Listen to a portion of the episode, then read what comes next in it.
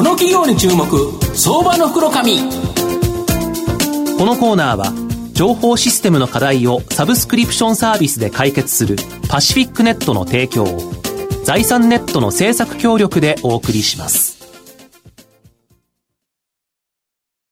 ここからは相場の福の神、財産ネット、企業調査部長、藤本信之さんと一緒にお送りしてまいります。藤本さん、こんにちは。毎度、相場の福の神こと、藤本でございます。まあ、あの、プロ野球、はい、まあ、あの、世界野球ですね、プレミアム中に、まあ、なんとか日本勝ったという形で、はい、まあ、よかったですね。ね東京に帰ってこなかったらどうしようかと、多分あの、テレビ局の人たち思ってたと思うんですけど、はい、まあ、阪神の選手誰も出てないので、まあ、どうでもいいっていいんですけどっていう感じですが。藤本さんにとってはね。はい、頑張ってほしいなと思います。はい、で、えっ、ー、と、まあ、野球といえば、あの、松山だと坊ちゃんスタジアムがあるんですけど、えー、あの、その松山市のですね、会社、今日ご紹介したいなというふうに思います。はい、今日ご紹介するのが、証券コード4245、東証一部上場、大気アクシス代表取締役社長の大亀博さんにお越しいただいてます。大亀社長、よろしくお願いします。よろしくお願いします。よろしくお願いします。大気アクシスは東証一部に上場してまして、現在株価948円、1単位10万円弱で買えるという形になります。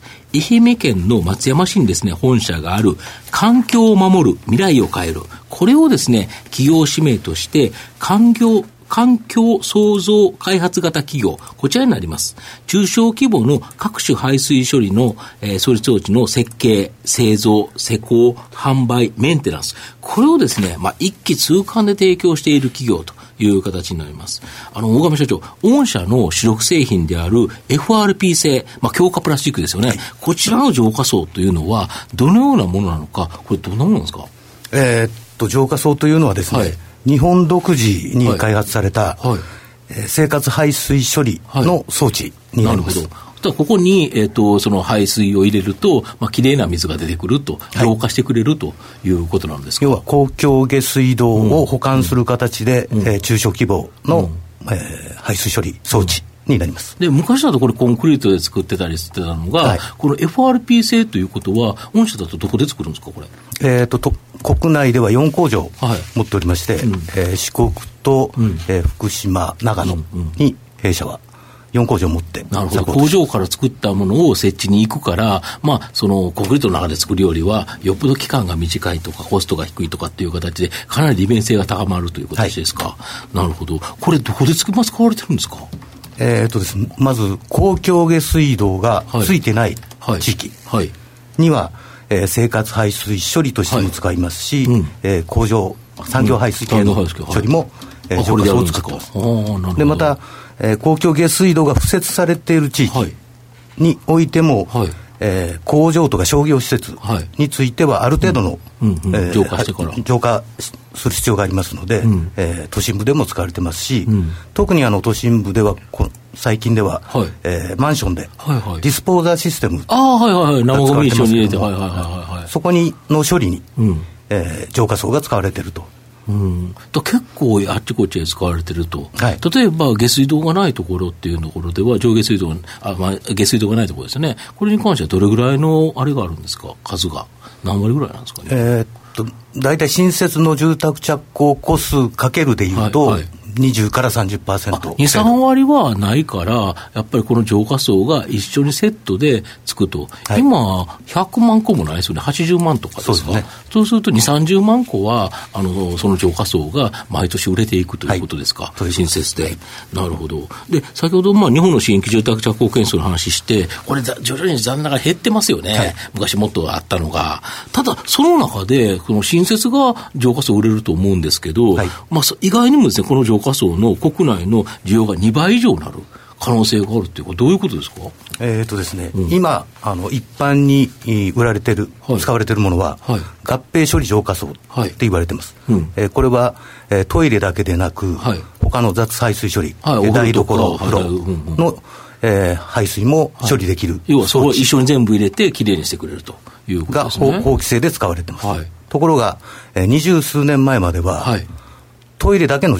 排水の処理する浄化層が、えー、我々で単独処理浄化層って呼んでるんですけども、はいはい、えー、これが使われてました。なるほど。で、この浄化層、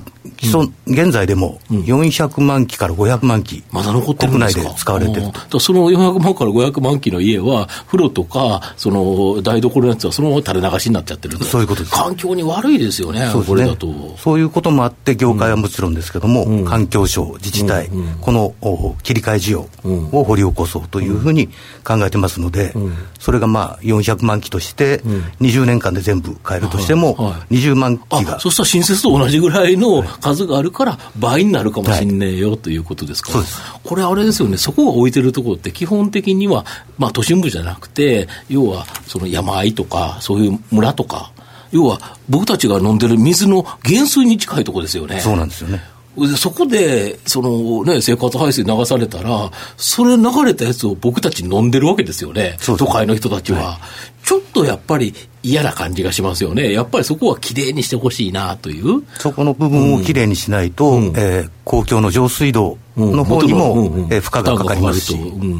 うんとすると、やっぱりこの浄化層というのは、まあ、普及をもっとしていくということですか？はい、なるほど。あと、まあ、これ、日本だと、まあ、じゃあ、新設は残念ながら減っていくけど、この置き換えでかなり増えてくる可能性がある。はい、海外が非常に面白いということなんですけど、はい、この海外資料を注目して、もうすでに3か国でですね、現地生産を行っているそうなんですけど、これどこの国ですか？今、えー、うん、中国、はい、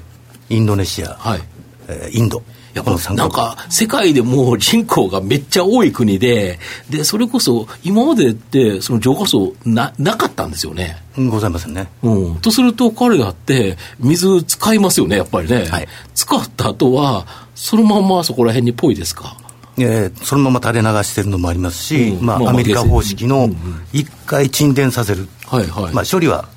してないんですけども、はいはい、上積み液だけが流れていくような、はいはい、簡易な方式が使われてますね、はい、えー、そうすると、やはり環境というのを考えると、よくないですよね。はい。そうですよね、はい、とすると、やっぱりこういうのも、やっぱ環境意識っていうのがどんどん高まっていけば、需要高まってくるであろうとい。うことですか。はい、だから、あと FRP のこれってやっぱりでかくて軽いんですよね。はい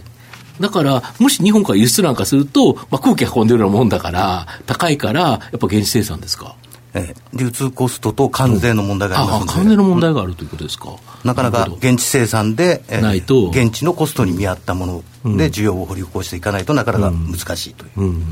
とすると、この3か国っていうのは、まだまだ今立ち上がったところという感じですか？そうです。なるほど。ただ、ここから、その国の環境意識が高まってくると、やっぱ爆発的に増えてくる可能性ありますよね。その思いを持って今、展開をしているところですね。なるほど。そうすると、やっぱりこのあたり、あの彼らの法規制とかが、できるだけ日本もやっぱり法律が決まってから、やっぱり浄化層って一気に進んだんですか？はいそうですよね。やっぱ国で決めてもらわないと、やっぱりね、みんな、その、お金かかる話なんで、それは環境に優しい方がいいよね言われても、なかなか設置できないと。だけど、まあ、法律で、これ、今だと日本だとだめなんですよね、勝手にそこら辺で下水流しちゃ建築許可がありません。家が建てれないと。いうことですよね。ということは、各国も徐々にそういう形で厳しくなっていく可能性があるということですか、ね、今あの、もうすでになり始めてなり始めてるんですか、やっぱり。そうすると、やっぱりこの浄化層の伸びっていうのは、すっごい期待できるということですか？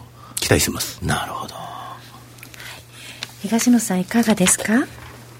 そうですねあの、まあ、海外転換海外展開に非常にその有望な有望性をちょっと感じるんですけどあの最近ちょっとアフリカの方にちょっと行く機会があってあの水に関する情報っていうのはかなりその前に調べてはいったんですけどもアフリカなんかはどうなんですかね？えー、っとうちも代理店がですね、はい、えー、ケニアにございまして、えー、東アフリカも開拓していこうかなと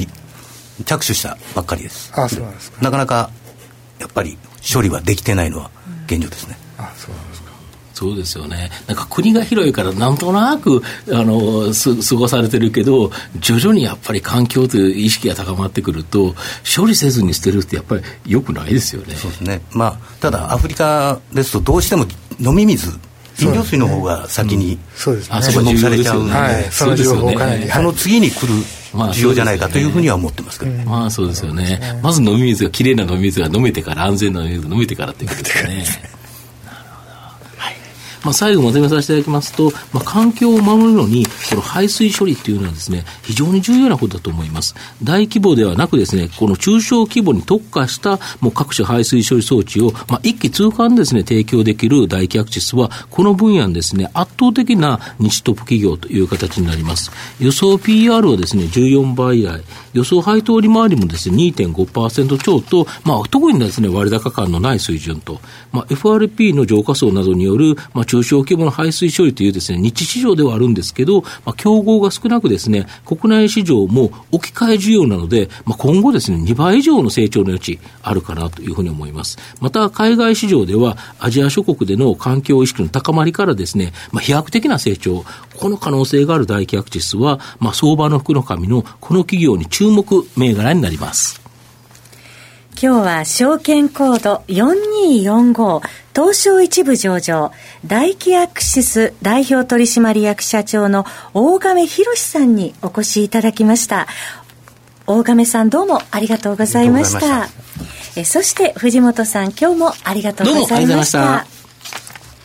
IT の活用と働き方改革導入は企業の生命線東証2部証券コード3021パシフィックネットは IT 機器の調達、運用保守、クラウド活用まで情報システム部門をサブスクリプション型サービスでサポートし、企業の IT 戦略を応援する信頼のパートナーです。取引実績1万社を超える IT サービス企業、東証2部証券コード3021パシフィックネットにご注目ください。の企業に注目相場の福のこのコーナーは情報システムの課題をサブスクリプションサービスで解決するパシフィックネットの提供財産ネットの政策協力でお送りしました。